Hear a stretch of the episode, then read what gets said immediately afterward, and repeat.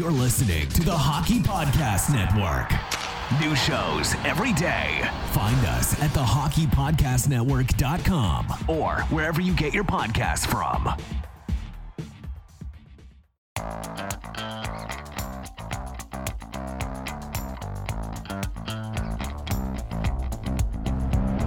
Have you always wanted to hear the hockey stories told from the press box? For your premier source of hockey prospect news from across the AHL, NCAA, Canadian Hockey League, and international leagues, this is your all access pass to the Press Zone, a hockey podcast packed with news, analysis, interviews, and entertainment featured on AHLReport.com. Your hosts, Amy Johnson and Rick Stephens, are experienced, credentialed hockey reporters bringing you stories built from strong connections throughout the hockey community and from inside rinks all across North America. Welcome to the Press Zone.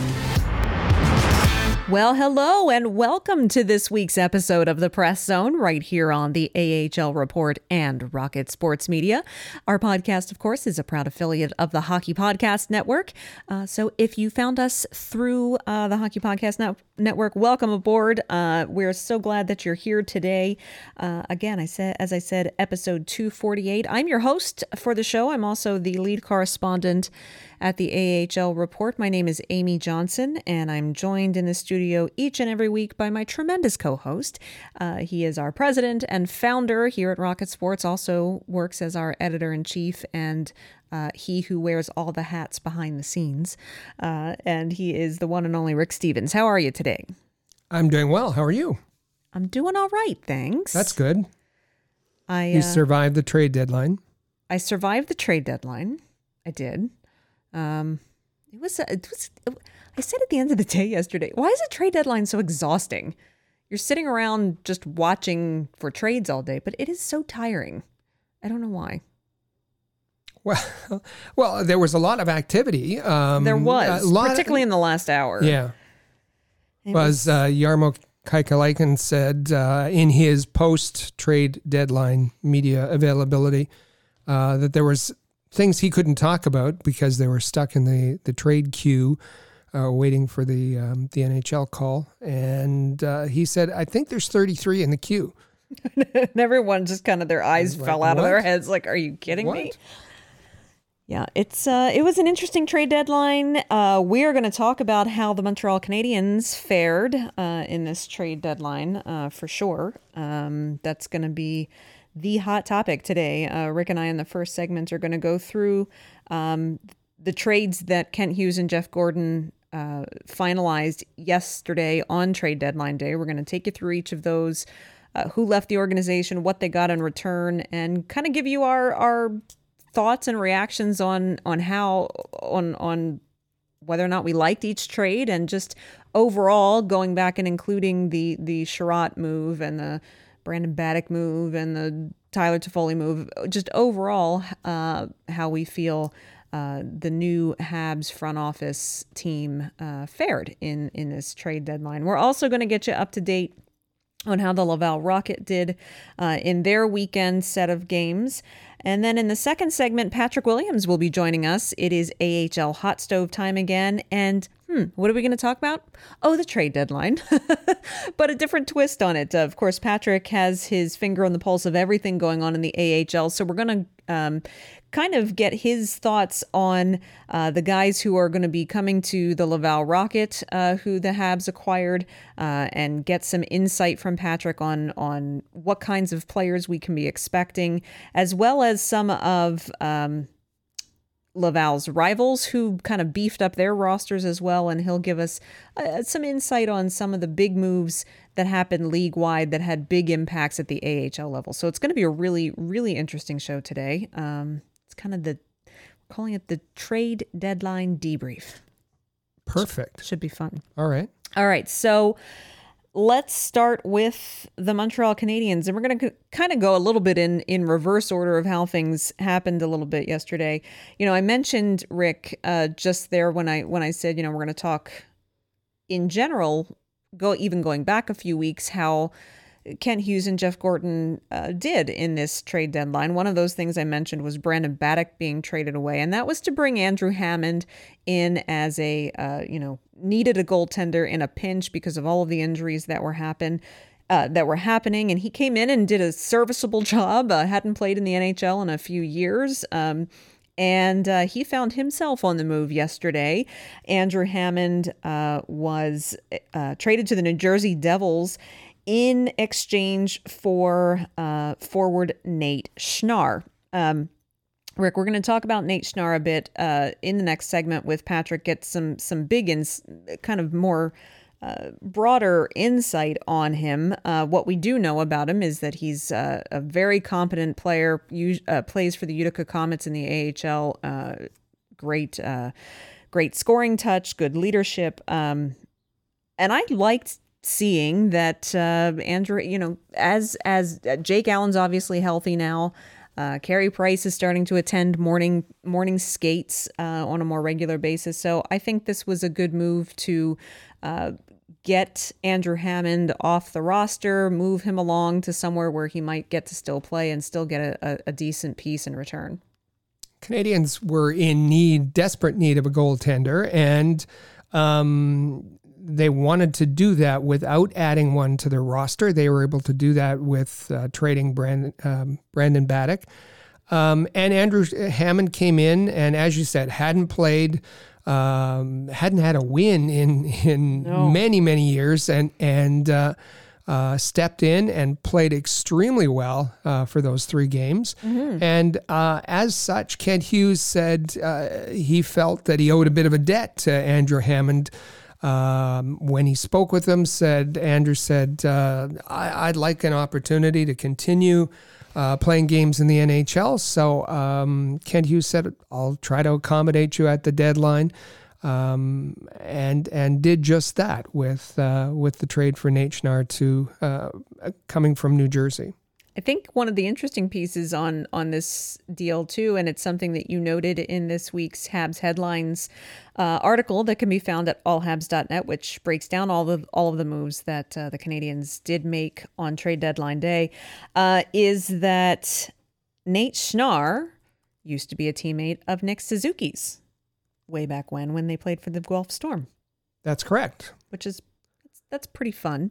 Now, granted, Nate uh, Nate Schnarr is not going to be playing for the Canadians right now, so he won't be reunited with Nick Suzuki yet. Um, but we'll see. Uh, you know, you never know when a call up is going to be needed for an injury or something like that. Uh, and uh, we will uh, we'll see we'll see how that all shakes out. Um, so okay, that was kind of the the last big hurrah of the day, and and we were like, okay, that's that's that's a good way to to end things. It was, you know, people might see that as a very small move, but um, as as you said, Rick, I I liked that um, Kent Hughes was willing to help out Andrew Hammond, even though he only spent a very brief amount of time in Montreal. Um, giving him an opportunity and picking up a piece for Laval, which is going to be very welcome as they're solidly in a playoff position right now. Um, and anything to bolster their roster is is certainly welcomed. Um, one of the other, uh, there's a defenseman that was on the move, and I know Rick, you had even speculated prior to to trade deadline day that it was probably pretty likely that either Brett Kulak or Chris Wideman were going to get moved. Um, and it's funny, like it it it made it made me laugh in the run up to the deadline day. Um, all of these all of these players that either eh, never really were were paid much attention to on the Canadians roster or were just kind of you know average players. Suddenly it was don't trade this person, don't trade that person, don't trade this person, don't tra-. and it was don't trade Brett Kulak. You can't trade Brett Kulak. What? Tell me why you can't pr- trade Brett Kulak, and that's nothing against Brett Kulak. Brett Kulak is a good defenseman. He's a really good guy. Um, we got to work with him when he when he played in the AHL for Laval.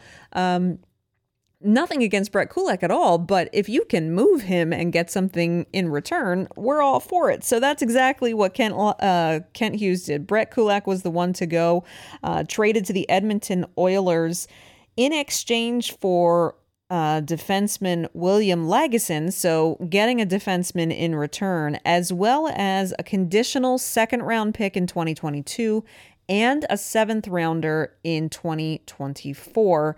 Uh, Montreal retaining 50% of Kulak's salary for the rest of this season. Um, I like the I like the second round pick. Definitely like getting the second round pick. And if you, you know, you've gotten rid of Chiarot. The, the back end is a, is looking a little weak right now. You don't have Weber. Chiarot's gone. Now you're getting rid of Kulak. Um, so bringing in William Lagesson, Brick, I think that was I, I think that's a fair a fair trade for Brett Kulak and, and getting two additional draft picks as well and a depth defenseman. He's uh, Lagesson is is uh, 26 years old, a, a, defenseman that hasn't really uh, established himself just yet.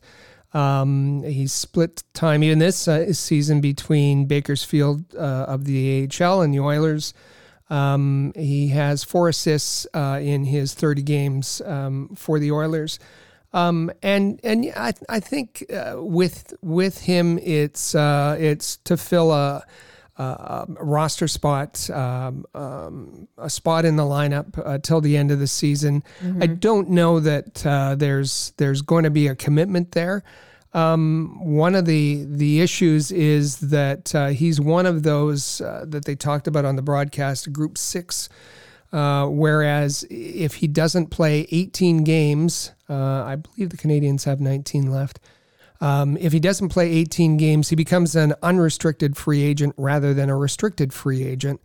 Um, so um, he he may be lost, and, and maybe the Canadians are okay with that. Mm-hmm. Uh, maybe they won't. We'll see how he fits, how he's worked into the lineup. If um, uh, the and that will tell us whether the Canadians have plans for him long term, uh, but maybe not. Um, and and that's okay. Um, he was he was just uh, it it helped the the Oilers in in their cap situation as did did the retention of the fifty percent of Kulak's salary. Um, and and it helps uh, Montreal uh, for, uh, as I said, a, a, spot in the lineup right now. Um, in Kulak, um, you know, it it it's interesting in that um, lots of fans and and the media are hanging on comments um, that Kent Hughes uh, said, uh, saying that he likes Brett Kulak. He has no intentions to trade Brett Kulak. Um, he made those um, uh, a week ago. I think it was at the uh, uh, when he was speaking about Ben Chiarot. Mm-hmm. Um, and as we said on the Canadians Connection on the weekend, um, take those comments with a grain of salt because um, they were more about um, uh, setting prices, setting values for the Canadiens players. It was a message more to other general managers rather than rather than a commitment to fans or or the media. Um, and in doing so, um, you know, it it kept the prices. Uh, it's a, a, a really good value uh, coming back uh, from the Canadiens. A second round pick. Now that second round pick's either going to be in 2022 or 2023. And that's going to depend if the Oilers get to uh, the finals or not. If if they do, uh, then they won't have a second round pick because it'll go to uh, Chicago in the Duncan Keith trade, and the Canadians will get a 2023 second round pick. Um, but still, um, um, either or. Uh, that's uh, yeah. and and probably you know as some are, are saying that the 2023 draft is is uh, a little more deep, then then it might be to the Canadians' benefit to get uh, that that conditional part of the the uh, agreement. Absolutely. So, uh, like the trade, um, we like Brett Kulak just like uh, Kent Hughes does, but certainly someone that you could afford to lose, uh, and in the process uh, get a pretty good return for him. So. Um, really really pleased with with that trade the trade that um it's funny for for this uh, particular next trade. It was kind of the big trade of the day for the Montreal Canadiens. And uh, when asked later on, Kent Hughes said that as of 1 p.m. on Monday, two hours prior to the trade deadline expiring, um, there was still no plan in place uh, to trade Artturi Lehkonen. but Kent Hughes has said all along if I get an offer that I can't refuse, then I'm going to pull the trigger on a trade. And that's what happened basically with Artturi Lehkonen. Um, another defenseman coming back. Uh, Artturi Lehkonen gets to have a tremendous opportunity. I love this trade, Rick. Uh, he gets traded to the Colorado Avalanche in return for defenseman Justin Barron. Uh, which is a, a, very good defensive prospect and a 2024 second rounder. Um, Montreal, of course, retaining 50% of Lehkonen's salary as well for the remainder of, of this season. Um, I think first I just want to mention is in terms of Lehkonen, uh, and I even mentioned this on Twitter as well. I might have mentioned it on the Canadiens Connection on uh, Saturday. Artturi Lehkonen has, for five or six years now, been the most undervalued, underappreciated, and and just dark horse of of the Montreal Canadiens forward lines. Um, he has always brought a lot of value to a lineup, and for years, the Canadiens and many of their fans refused to see that. the The Montreal media refused to see that. They, they he was kind of uh, he was he was kind of the the you know, he got dumped on a lot. If there were mistakes, it was easy to blame it on Artturi Lehkonen for some reason. Um, Lehkonen has always shown to be a very defensively responsible forward that can play anywhere up and down the lineup. Uh, and his scoring touch is is really something special. Um, fans and and the media and so forth in the in the last couple of months uh, somehow seem to have suddenly discovered how valuable Artturi Lehkonen is. Um, and of course, then it was don't trade Lecky. Well, we're I'm I'm happy to see him finally move to an organization where I think he's going to get a very good opportunity. He's got a he's got a legit chance at a cup run again. Um, I think he's going to be very appreciated. You could see the reaction from Colorado Avalanche fans yesterday, like holy crap, we got Artturi Lehkonen. This is going to be so tremendously good for our lineup, uh, Rick. So I think first and foremost, I just want to say I am happy for Artturi Lehkonen. Uh, that not only not you know I'm not ha- of course I'm not happy to see him leave the Canadiens organization, but I'm so excited for the opportunities he's going to have. For sure.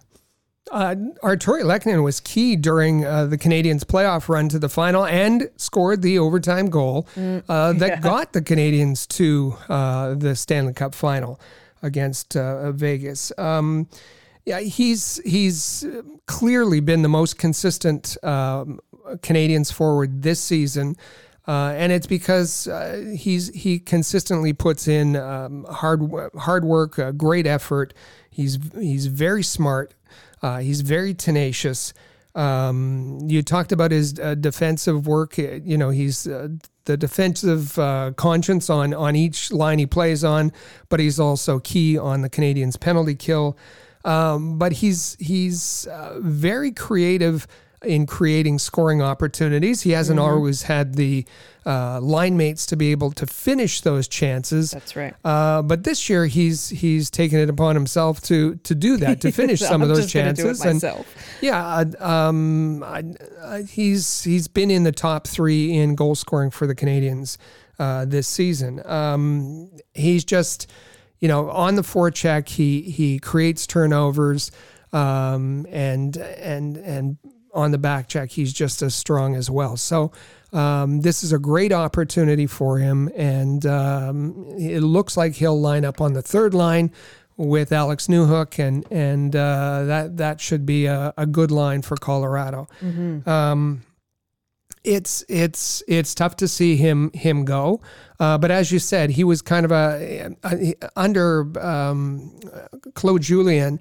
Uh, we remember that uh, many fans and media were were criticizing Julien for using him, mm-hmm. um, and uh, but he's he's the kind of player that coaches like.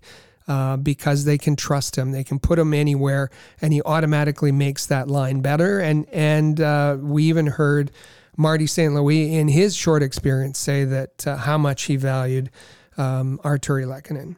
In return for Artturi Lehkonen, Uh, yes, a second round pick in 2024 and a first, a former first round draft pick in defenseman Justin Barron, who uh, we all thought was going to report to Laval, but it seems as if uh, right now the Canadiens plan to bring him to Montreal, uh, and I guess test is test the waters.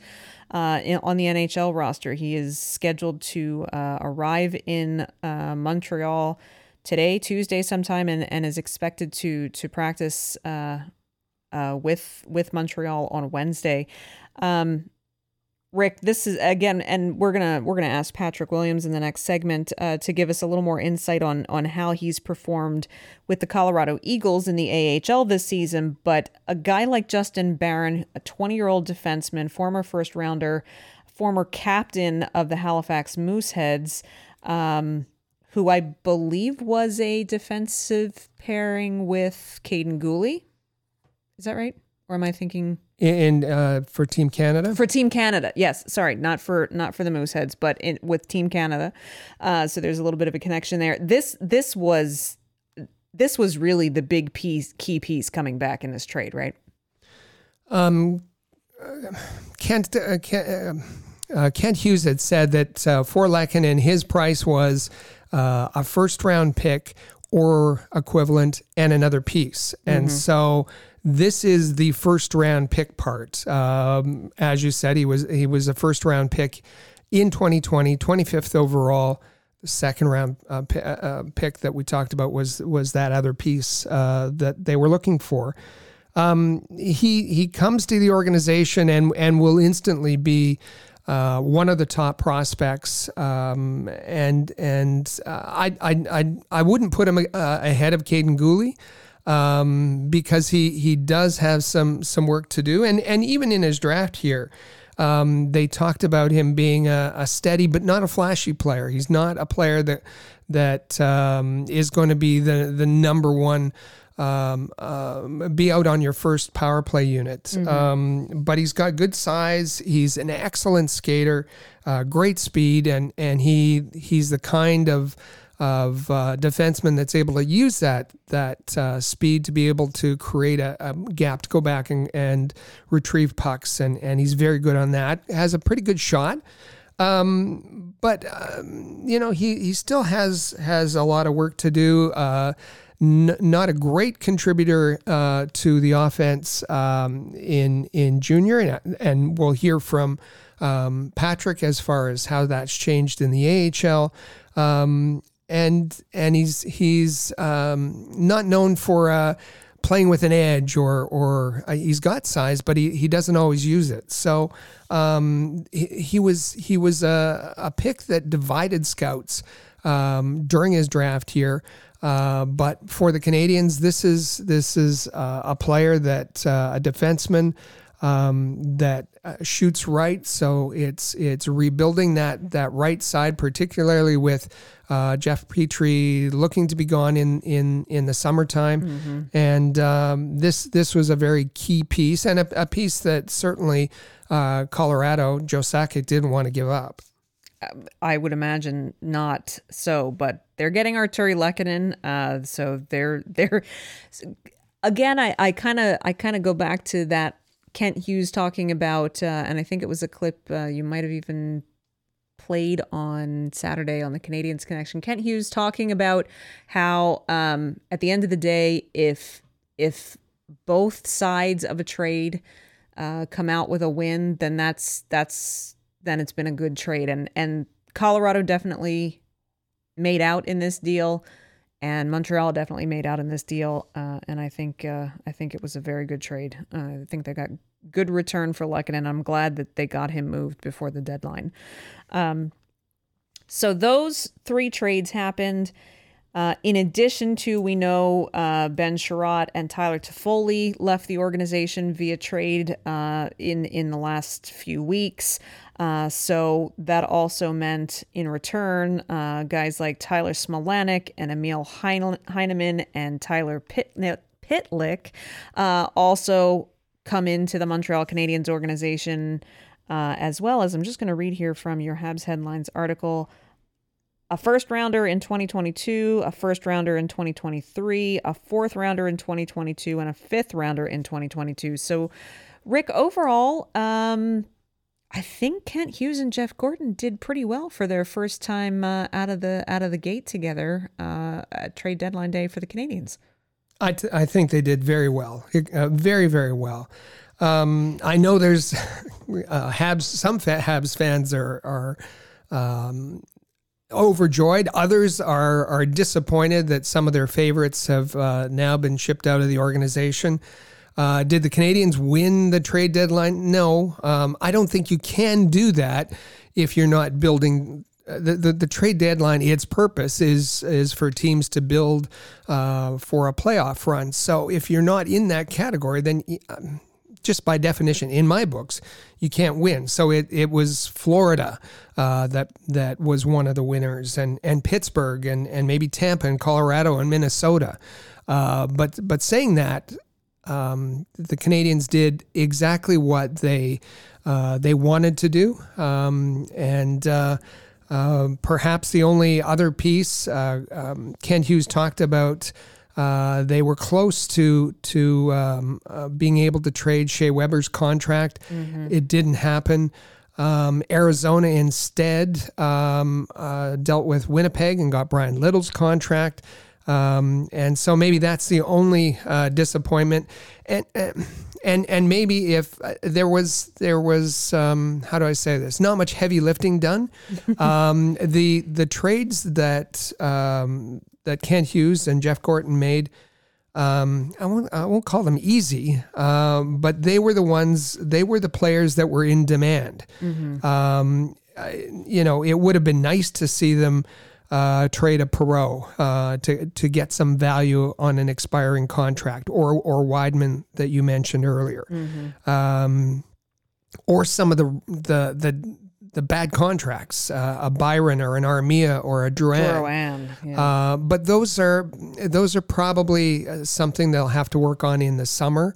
Um, but but the um, that's going to be there's going to be a lot to to be done in the summer as well as bringing some free agents in. Uh, but those that's that's really difficult work and and for the um, the first time for uh, uh, Hughes um, Kent Hughes uh, it, it, was probably um, a win just to be able to trade the ones that uh, were expected to go and get the value that that they they had they had set and and uh, and and hung on to.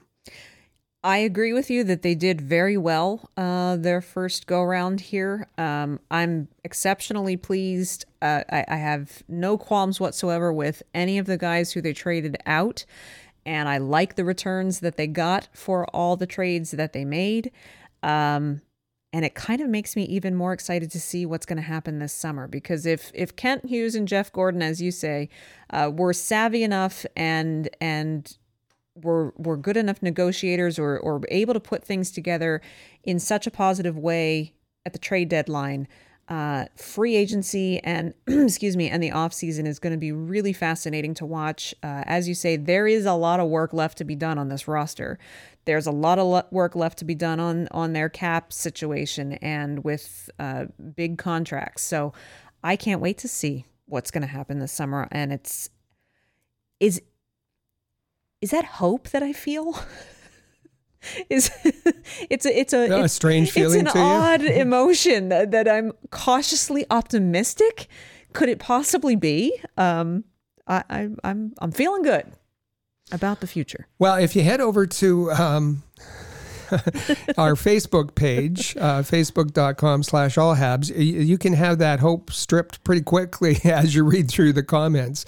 Um, is some, Gerald back? Yes, he is. He's we talked to Gerald. We heard from yeah, Gerald on Saturday. Yeah, he's upset. He's very upset. Oh, Gerald. Uh, there are fans who are, are cynical because they say, oh, you know, 13 uh, draft picks uh, in, in this uh, upcoming draft. Uh, but look at their draft record. If and and uh, just a bit of correction, the Canadiens' draft record isn't isn't terrible under Timmins. Not terrible. That's that's a bit of a myth. Mm-hmm. Um, the the issue was the development of those, the transition to the uh, to the NHL, and Marc Bergevin's um, penance for for fiddling, for trading away uh, uh, prospects. Um, I, I I I have hope that, uh, like you, uh, that there's going to be less of that. That the transitions uh, to the NHL, they understand that much better than the the previous regime. And uh, with some of the appointments they've made, I think that's going to help um, move the players through the system and develop them uh, for for the NHL. The other the other issue is um, as Kent Hughes said, they're not going to they're going to use all of those picks necessarily. Right. Uh, they, they, may combine them to move up in the draft. They may uh, uh, ship them out to bring in uh, more more ready prospects. Um, so don't don't don't worry about all those prospects that they they have, uh, but be patient. Uh, you know, one of the things that Gerald said is, um, "I can't wait three years." Well it's going to take. It's going to take. It's going to take that long. Look at the New York Rangers. It's going to take uh, at least three years uh, to get back to a competitive footing. And then, sky's the limit. We'll see. We'll see if it works. Uh, I, I like the the direction it's currently moving in. So we will see. Um, quickly, uh, before we wrap up this segment, just a quick peek down at the AHL. Uh, Laval Rocket, of course. Uh, we're just going to give you the the highlight of how they did last weekend. For the more in depth and detailed coverage, go to ahlreport.com. There are full game recaps for each of these games we're going to talk about that break down all of the details and the stats and the analysis for you.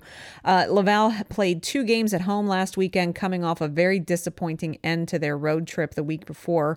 Uh, they hosted excuse me, the Hartford Wolfpack on Friday night. This was uh, it's it's funny. They actually both goaltenders that they faced this past weekend, Rick, were former Montreal Canadiens goaltenders or mm-hmm. goaltending prospects. On Friday night with Hartford, they were facing Keith Kinkaid, who had shut them out earlier in the season.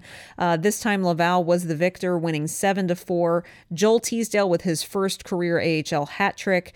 Uh, also happened to be Cedric Paquette's debut, so it was a it was a pretty pretty big deal uh, on Friday night. Uh, then they turned around on Saturday afternoon facing Hershey, uh, the Hershey Bears, and Zach Fucale in net.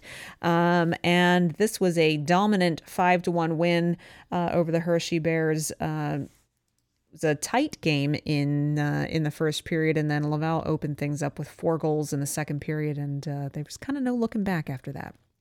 Cedric Paquette with one of those goals. He looks mm-hmm. so much more comfortable at the AHL level. Um, it looked like he was a bit overwhelmed um, in the games that he played for the Canadiens uh, this year, but um, he seems to have uh, adapted and uh, and seems to be fitting in with the team um, much much better. Uh, when I spoke to JF Houle last week, uh, shortly after Paquette had arrived and, and begun uh, practicing with the team, he said he came with a great attitude. He was ready to work, looking forward to to this stretch run to the playoffs.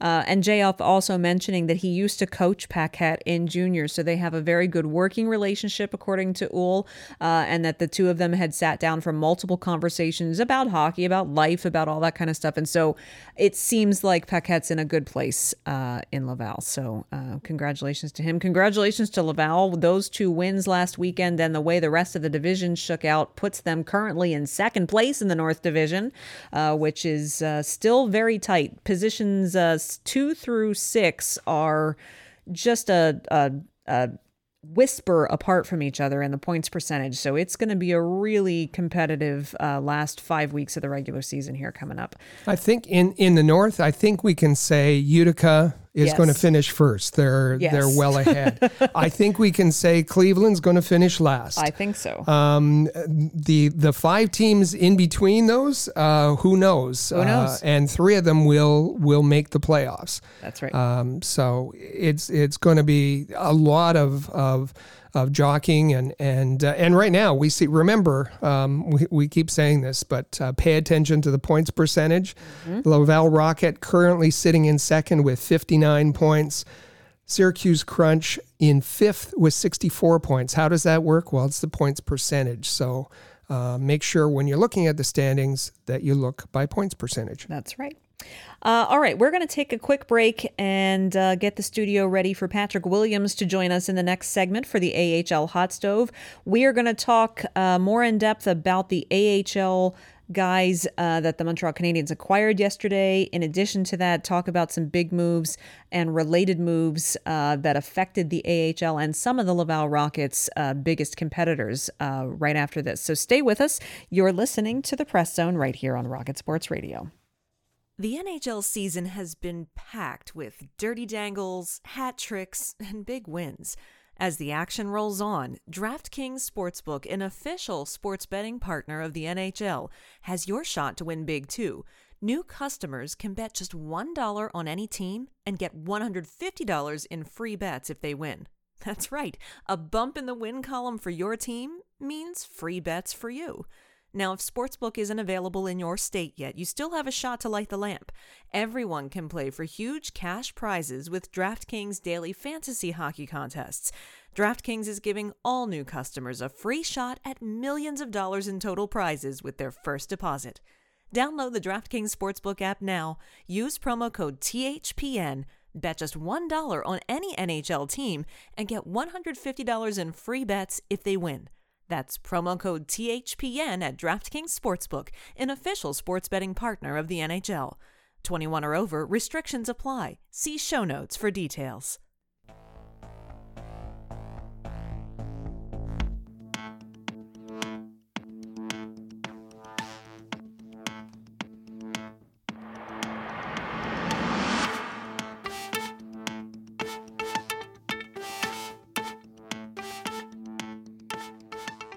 And welcome back to the press zone right here on the AHL Report and Rocket Sports Media.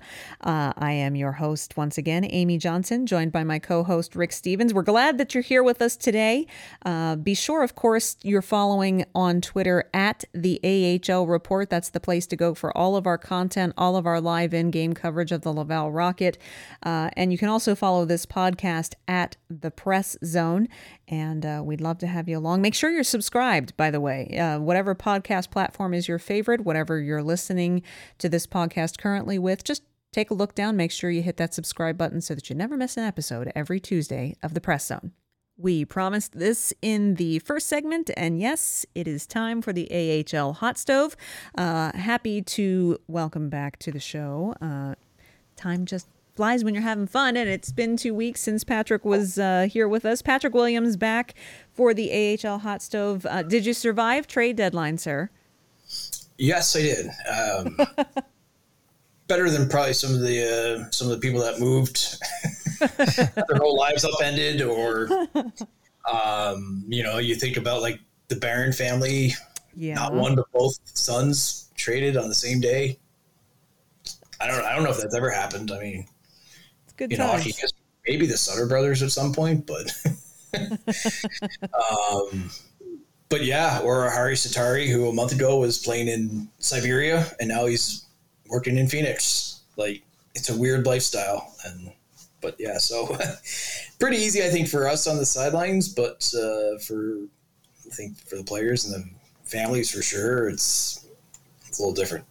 Well, one thing that we want to do, we're we're going to talk to you a bit today uh, about some of the names uh, that our listeners probably are newly becoming acquainted with. But before we get there, just want to take care of.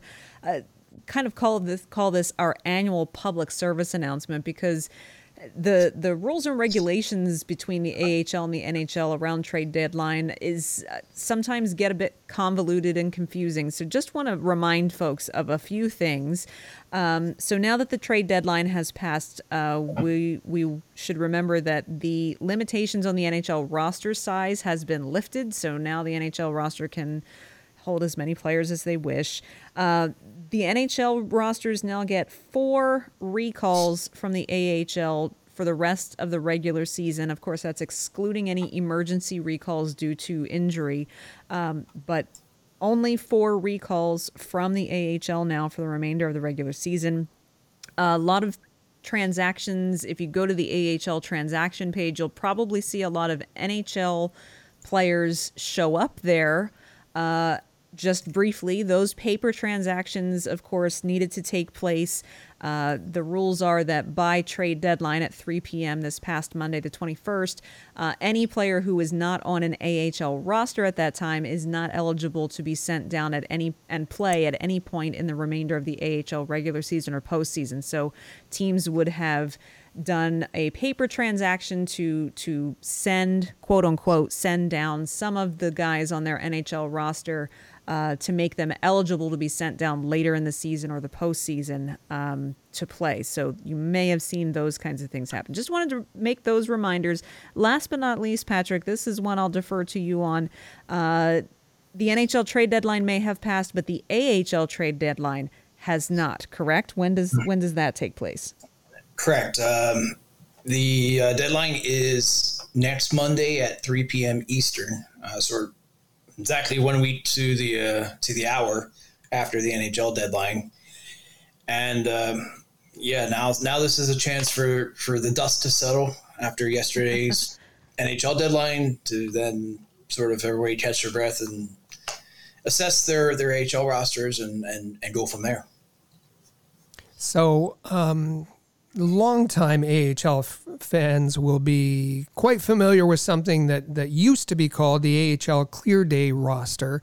Uh, that's kind of evolved. That doesn't exist anymore. But um, we, we don't necessarily see a lot of trades that happen uh, in that week between the NHL and AHL rosters. Can you talk about the type of trades or the type of transactions that, uh, um, as few as they are, that, that may happen this week? Yeah. So um, generally, what you see now is is players on AHL contracts, and I think you know some background on that is just you know generally speaking, you have two categories of players. You have players that are on NHL deals, and those could be one way or two way deals, and that's your traditional prospect types and guys that are, are you know are recall options and, and players like that. And then you have guys on AHL deals, and they they tend to either be veteran players, you know, that are they're kind of more in that realm that uh, are like a Matt Moulson and Hershey would certainly be that category where he's mm-hmm. he's signed strictly to play for the American League team. Being called up's not really uh, in the cards, and uh, um, or it can be kind of a more unproven ECHL type player. So you'll have actually players that are on two way AHL, ECHL deals as well. So it sort of had those two categories within that category of AHL contracts. Um, and so this is the week now where players can be traded if they're AHL contracts for AHL contracts, or you can be loaned. Uh, if you're on an NHL deal, you can essentially be loaned to another AHL team out there. And that's more now what you'll see. Um, you know, it won't be an official trade per se; it'll be more of a, a loan. Um, so and so is basically, yeah, this is a chance for everybody trying to get their their ducks in a row here, and uh, you know, this is sort of your your final final chance now. If you're an AHL team, AHL general manager, you know, you had your NHL deadline to hopefully take care of, things, but now if there's still some loose ends, um, or you know, like in the case of um, a type of situation where if you're the Charlotte Checkers um, two years ago, right before um, the NHL trade deadline that year, they their roster completely got picked apart by the Carolina Hurricanes, who were their farm or their parent team at the time, and so um, kind of shortly thereafter, they they um, they added Keith Kinkaid from the Habs um, on loan, so you'll see like moves like that where it's it's a situation where you're just trying to um, in some cases you know clean up the clean up the damage kind of left by the NHL parent team if they've really kind of done the number on your roster you know at the deadline.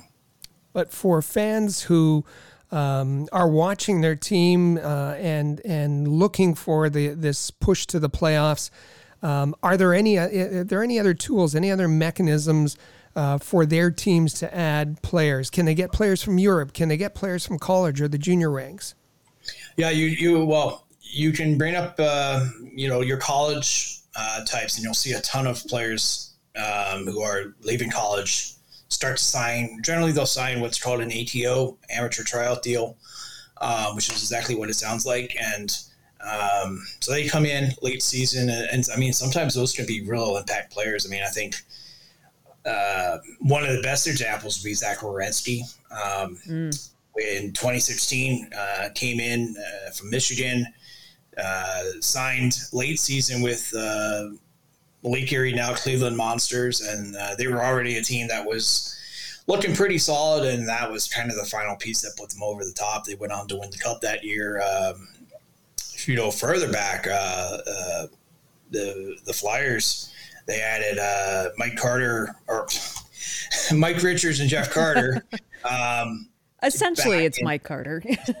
back in 2005, um, so there was already a team that was, you know, they were kind of a powerhouse, and that was the NHL lockout year as well. So now you you put in two first round picks into the the lineup, and those guys came in and dominated, and that was pretty much um, their final final stop before they went on to uh, NHL careers. And you know, Jeff Carter's still playing to this day, so.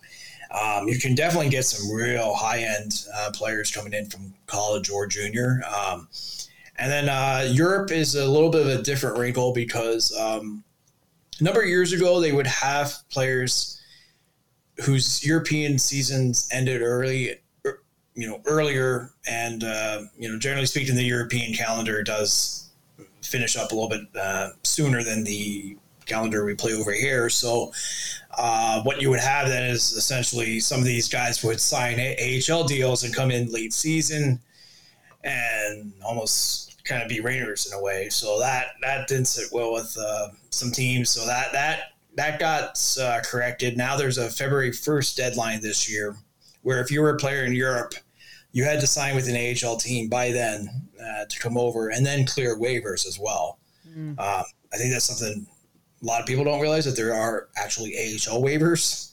Um, so um, occasionally you see you see that happen. It doesn't seem to happen as much as it used to. Um, where a player comes over on waivers. I mean, I'm, I'm, trying to recall. I think Tim Connolly was one.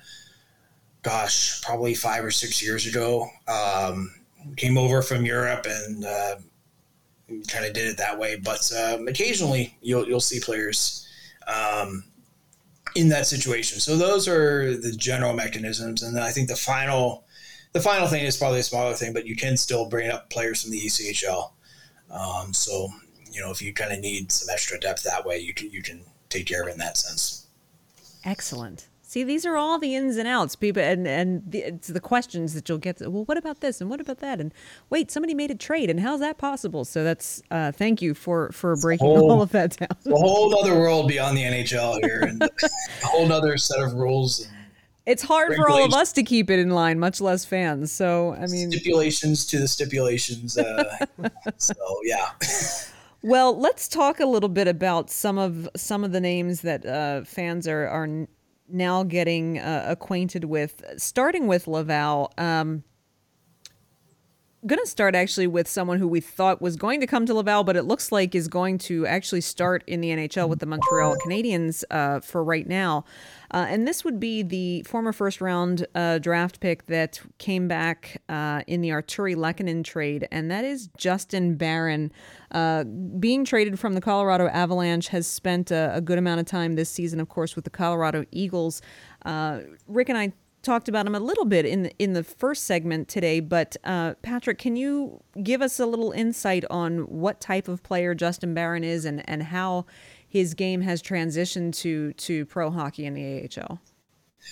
Yeah, I was I was impressed by that move to start off with. Um, so um, he's sort of a hybrid, I guess, of more you know your modern day you know great skater, great mobility, um, great vision, uh, that sort of thing, but a little bit more of a traditional. Like he still plays uh, with some physicality in his game. Um, good size. Uh, I want to say he's about 6'2", probably pushing 200 at this point. Um, the thing I, I, was impressed by was how kind of quickly he stepped into the pro game and kind of really discovered, you know, some some you know, potent offensive play. That's uh, you know, you don't always see players do that and still maintain the defensive side of the team. Um, sometimes you'll see players come in, yeah, they put up points, uh, especially defensemen, but the defensive side of their game is kind of a mess. And uh, but he's been able to kind of walk that line between both sides of the puck, and um, you know, it's been I think really really solid uh, first half or so of season for him with Colorado Eagles, um, who've you know they've been a real real nice addition for the Avalanche in terms of developing some talent, and uh, they have Greg Cronin there, the head coach, and uh, a pretty good uh, coaching staff behind him as well. So you know you're getting a player that's got some good um, some good on the job training already. Now you're going to bring him into either the Habs, you know, or maybe eventually Laval. I would think he would be there for the playoff run at the very least. Uh, so. Um, yeah, you have a situation where you're good young talent. Uh, he's he's still a rookie, so um, you kind of still can mold him a little bit. So I, I, I thought it was a great pickup. What um, what would be the best complement to him to, to the kind of game that he plays? What kind of defenseman would best best complement him? Hmm, that's an interesting. Depends, I think, what you're trying to do. Um, I would like to see him play with uh, Sami Niku, though. I you know, I know he's on kind of family leave right now, but um, Sami Niku, I mean, sort of the knock on him has always been this defensive, or I should say, yeah, the defensive side of his game. Yeah. Um, obviously, the talent's there, you know, with, with the puck, but uh, that's basically what's kept him out of the NHL on a regular basis. I think if you put Barron back there, um, I, I think he could rise to the occasion of taking on that responsibility to really kind of be that safety valve, um, allow Niku to kind of do what he does. And I'm kind of at this this stage, especially at the AHL level, a believer that you can only change a player so much, right? Like Sami Niku is what he is, and you have to at some level sort of make peace with that and – um, and work with it, or or don't have them, mm-hmm. right? Like if you're not comfortable with Sami Niku being Sami Niku, then you know it's not going to be a good fit. And um, but if you can put him with the right partner, I think you can kind of bring the best out of both players. And um, I, I, like the idea of, of, a young player like Justin Barron taking on that that challenge and uh, you know, kind of being that that guy that that you send out and you tell him, all right, first and foremost, take care of things defensively. Let Niku be Niku, and you know where, where you can chip in with the puck, great. Uh, but first and foremost, uh, kind of be that uh, that last guy back, so to speak. So uh, I would like to see them and see what kind of what they could do together. That's a that's a that's a really great uh, great point there, and and maybe we will get to see that. um, now the other piece for Laval uh, that that came um, in the Andrew Hammond trade to New Jersey uh, mm-hmm. is Nate Schnarr, who, of course, uh, Laval, the, the the Laval bench is very familiar with Nate Schnarr pay, playing against him in Utica.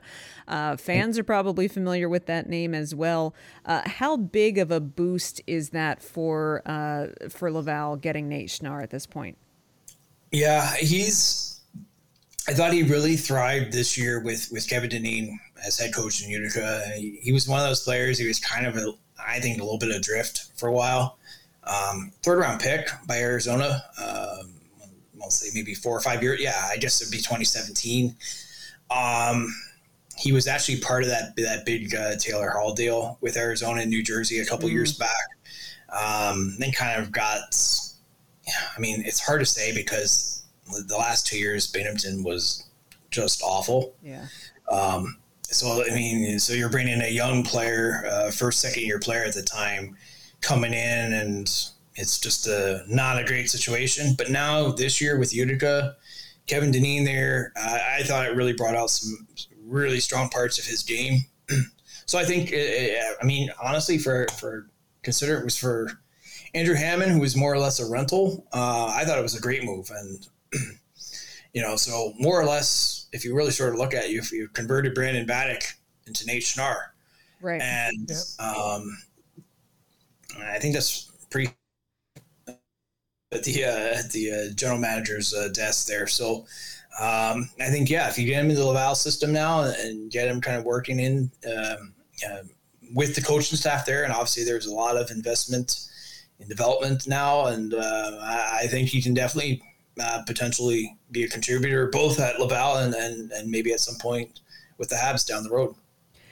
Now you talked about Justin Barron uh, and what he's going to bring, but you also mentioned the fact that that uh, both he and his brother were traded on the same day. Um, Man- Manitoba, of course, uh, also someone that the Laval Rocket is familiar with. Can you tell us a little bit about uh, Justin's brother Morgan and and what you thought of his trade uh, to the Manitoba Moose? I was a little surprised to see the Rangers give up on him, and you know I know you have to give to get something, and you know it's a deadline, and the Rangers kind of they, they threw all their chips in, and they're they're they're going for it, or at least trying to go for on a deep run here, but. Um, I know that he was extremely um, popular player with the Hartford coaching staff. Uh, they loved him. Um, first thing that you constantly hear about him is how mature he is, both uh, in his game, but also just you know kind of his personality and his uh, his demeanor, uh, kind of old beyond his years. Um, um, I think he sort of ultimately projects as more of a third line shutdown kind of guy, and you know, kind of the guy I was thinking of is would be a Blair Betts. And maybe people would sort of like scoff at that. And they're like, well, you know, Blair Betts, da, da, da. It, you know, the value of having shut down players on your bottom six, guys that you can put in there late game, uh, great face-off guys, uh, guys that can play the, the PK. I mean, those guys, they carve out long NHL careers for a reason because they're valuable. Um, and, you know, a guy like Blair Betts played uh, almost 500 NHL games, would have played more until injuries hit him. But um, I think it's a much more realistic goal for players like a Morgan Barron, where you. I think it's easier to turn a player like that into you know real strong shutdown defensive type where there's already some of those tendencies in place uh, versus trying to um, you know keep him being a scorer. I don't think he necessarily will be a scorer at the NHL level. Um, but certainly, I think with his smarts and uh, his skills, skill set, I think he can definitely be a real strong uh, shutdown player. So I think, considering where the Jets were with Andrew Copp, he wasn't coming back. Um, it was kind of coming down right down to crunch time. I thought they did very well in that deal, and um, I think if you're a Jets fan, you you should be extremely happy with the return and talking about uh, his maturity and and his growth. He he's, he took an interesting path. Um, uh, pathway uh, to to pro hockey and and part of that the time he spent in in St Andrews College uh, mm-hmm. and uh, much like um, an Alex Newhook or or uh, those who um, they are there that that uh, private school approach is um, you're you're building character, and and mm-hmm. um, I I think that's where part of that um, story, um, you know, uh, has to be filled in, and and why he is the kind of person and player he he turned out to be. Yeah, I mean, they don't those kind of schools. They don't just take any kid off the street that can play hockey, right? Like you have to bring a lot more. Yeah. Really, maybe even first and foremost, you have to bring something beyond hockey, and then the hockey part is follows that. Uh, so, um, like you like you said, uh, you're there. Uh, you're there to de- develop your character and um, or reveal it, I suppose. And, uh, and then he went to Cornell for three years. I mean, and so right. that's a demanding type of school. I mean, and you know, every indication I got that he wasn't just one of those kids that goes there to play hockey. Like he was there also to be a student and you know to get an education. So it's an Ivy League school. I mean, so um, I'm impressed by any um, any player that can then juggle that sort of balance in their life, uh, um, especially at a young age uh, where you're trying to balance playing hockey, which is obviously a full time job uh, at the college level, and also manage a you know pretty busy uh, educational um, workload as well. So um, you know I, I I'm impressed by a lot of these these young players coming out of the college game now. Like their maturity is is, is often very striking to me. Like when you, you when they come up to the AHL, um, you're not talking to a 20 year old kid out of junior. You're talking to somebody who's 23, 24, but an old 23 or 24. And yeah. um, you know, kind of like wise beyond their years, and uh, they've uh, they've see, seen a few things, and uh, so um, yeah, players like that. I, I really like that that move, and um, you know, like you said, character. I mean, high character guy. I think you know definitely can be a leader at the NHL level at some point when he does become more established there. And I think he's going to go there. He's going to play play with the Moose now down the stretch.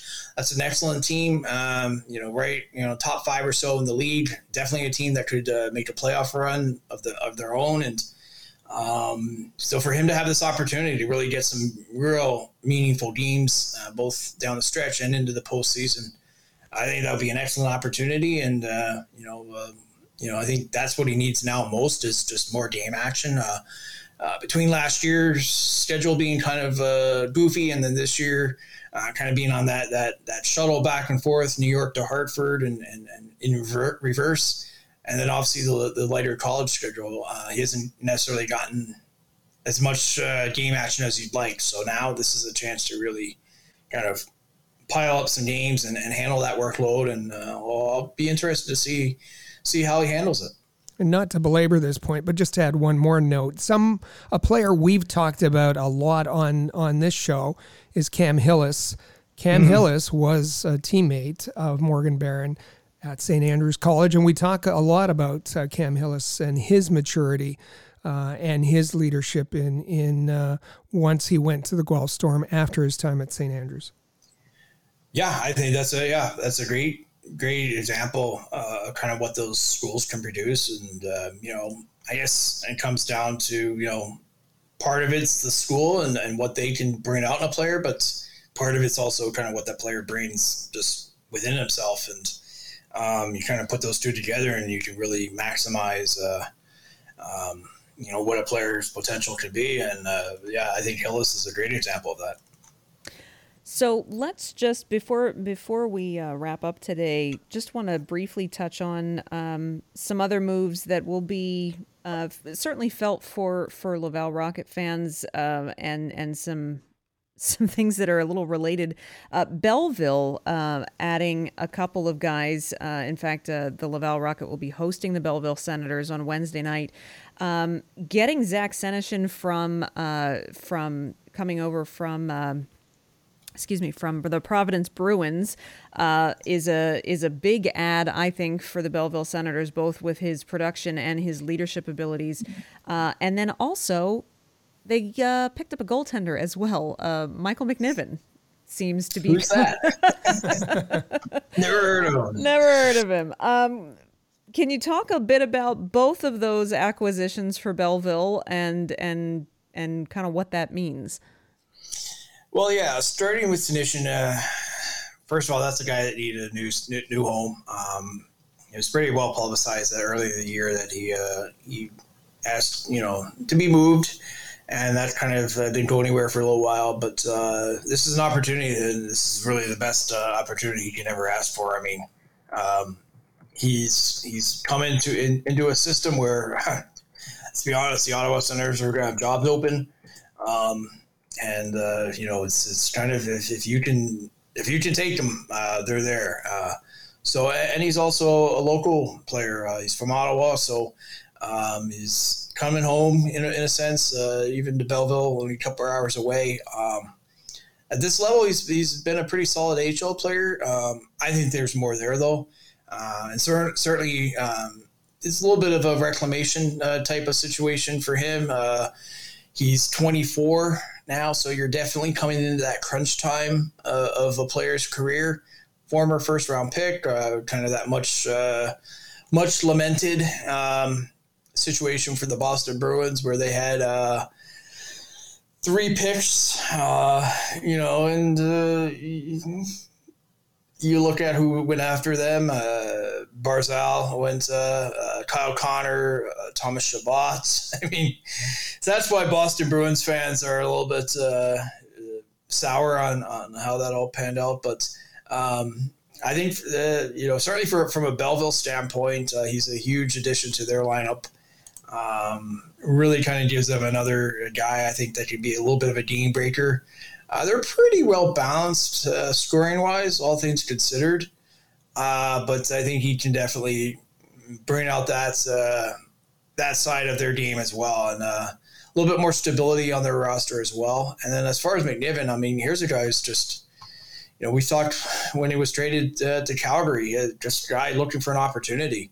And again, I mean, you're probably not going to find a much better opportunity than than you are right now uh, with the Ottawa system. I mean, nobody's really grabbed the bull by the horns there. Let's be honest. Um, with uh, you know what that team is, and uh, you have Anton Forsberg who obviously signed the contract, and but then you have Matt Murray who f- fell out of favor. You have Filip Gustavsson who's kind of uh, you know he's had his moments, but he's not quite really fully taking his his opportunity as well. Um, yeah, Mads Sogaard, who's had a pretty solid career, year down in the AHL, but you know he's still developing. So, hey, opportunities are there. I mean, if, if you're a player, you're looking for something. Um, I think Ottawa's as good a place to be as anywhere. And um, you go play in Belleville. Uh, you work with Justin Peters, the goalie coach there. Uh, every you know really really positive feedback uh, from from goalies who've uh, worked with him so far, and uh, a coach who's recently out of the game. So really, I think you know, considering how much um, you know, sort of headwinds McNiven has faced in his career so far. Mm-hmm. Um, this might be his first real situation where, like, you're, you're you're seeing him walk in there and sort of things are actually working in his favor. I think for for the first time, really as a pro, and um, you have a chance now. Uh, take Belleville on a on, on, a run here. They're they're fighting for a playoff spot. Uh, uh, Rochester, Syracuse, Belleville, two teams going or three teams going for two spots. So um, you know he has a chance now. Um, and interestingly enough, uh, they they have a number of matchups uh, with Laval down the stretch, uh, so a chance to kind of cause some some problems you know, for his former team. No drama whatsoever. Motivated, very motivated for those games.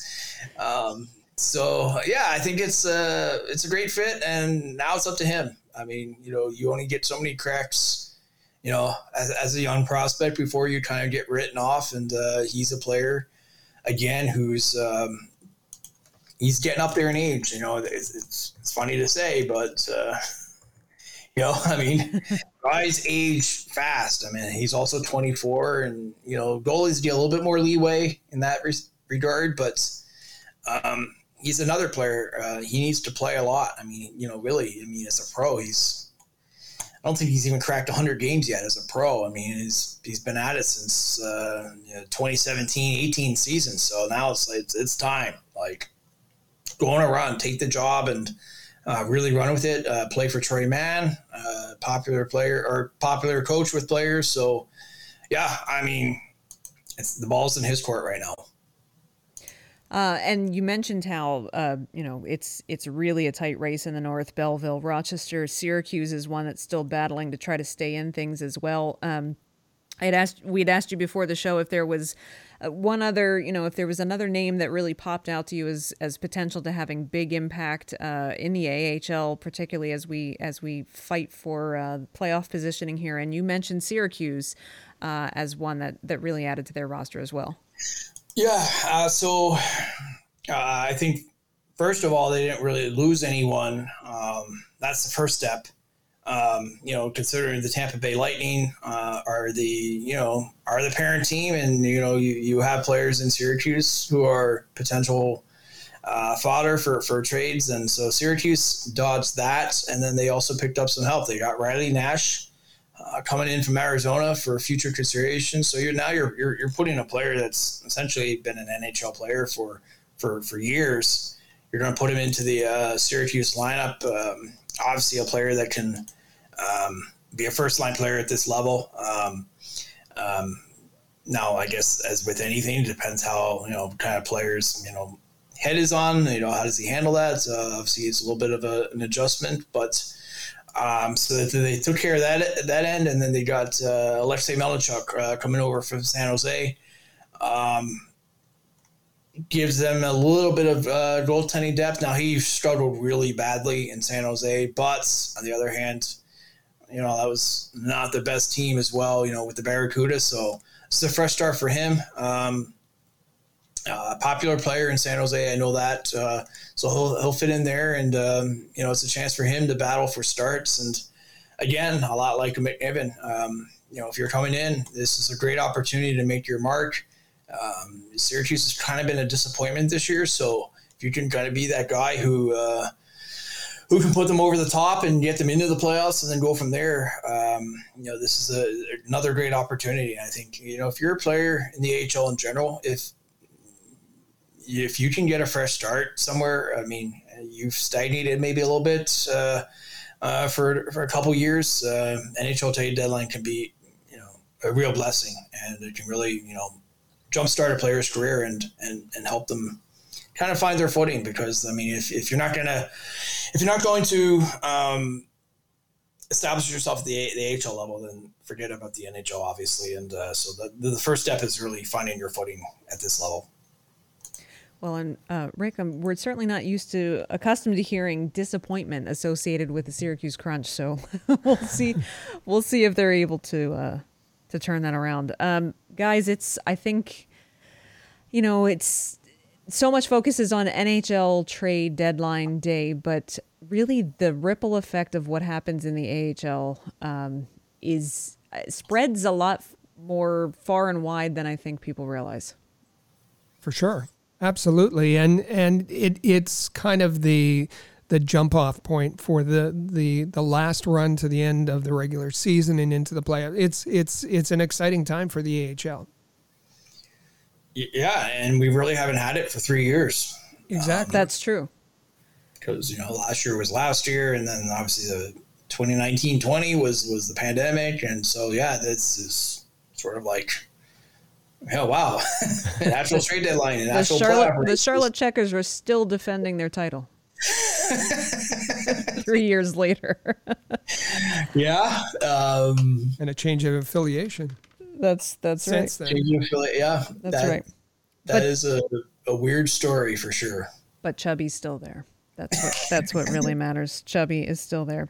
Uh, Patrick, we can't thank you enough for joining us for another edition of the AHL Hot Stove. Uh, lots of great insight and information from you. Uh, we always enjoy having you here and part of the Rocket Sports team. Thanks so much for coming today. Thank you. And Rick, people think the NHL trade deadline that the NHLers are the ones that get to have all the fun. There's so there's so much that goes on in the AHL as well. Uh, it's it, perfectly timed that it was a hot stove week for Patrick to join us and uh, kind of bring us that insight on on all of the other pieces in these trades. There were there was so much to talk about, so much going on that I forgot to ask Patrick uh, who his favorite AHL mascot is. Well, you know, it is mascot madness. It is mascot madness. That's right. we're gonna have to see. We're gonna have to ask him the next time he's on the show. Uh, uh-huh. Who's who's his favorite? Ma- I can't. I know who mine is. Everybody probably. Can you say? It's Melvin. Okay. It's Melvin. He's just he's like take Gritty, and we all know how much I love Gritty. Take everything that Gritty is, and then make him just nice. as awesome and fabulous, except like sweet and polite and just the exact opposite.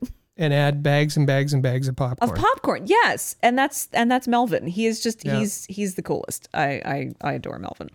Um, there's a lot of mascots though in the AHL.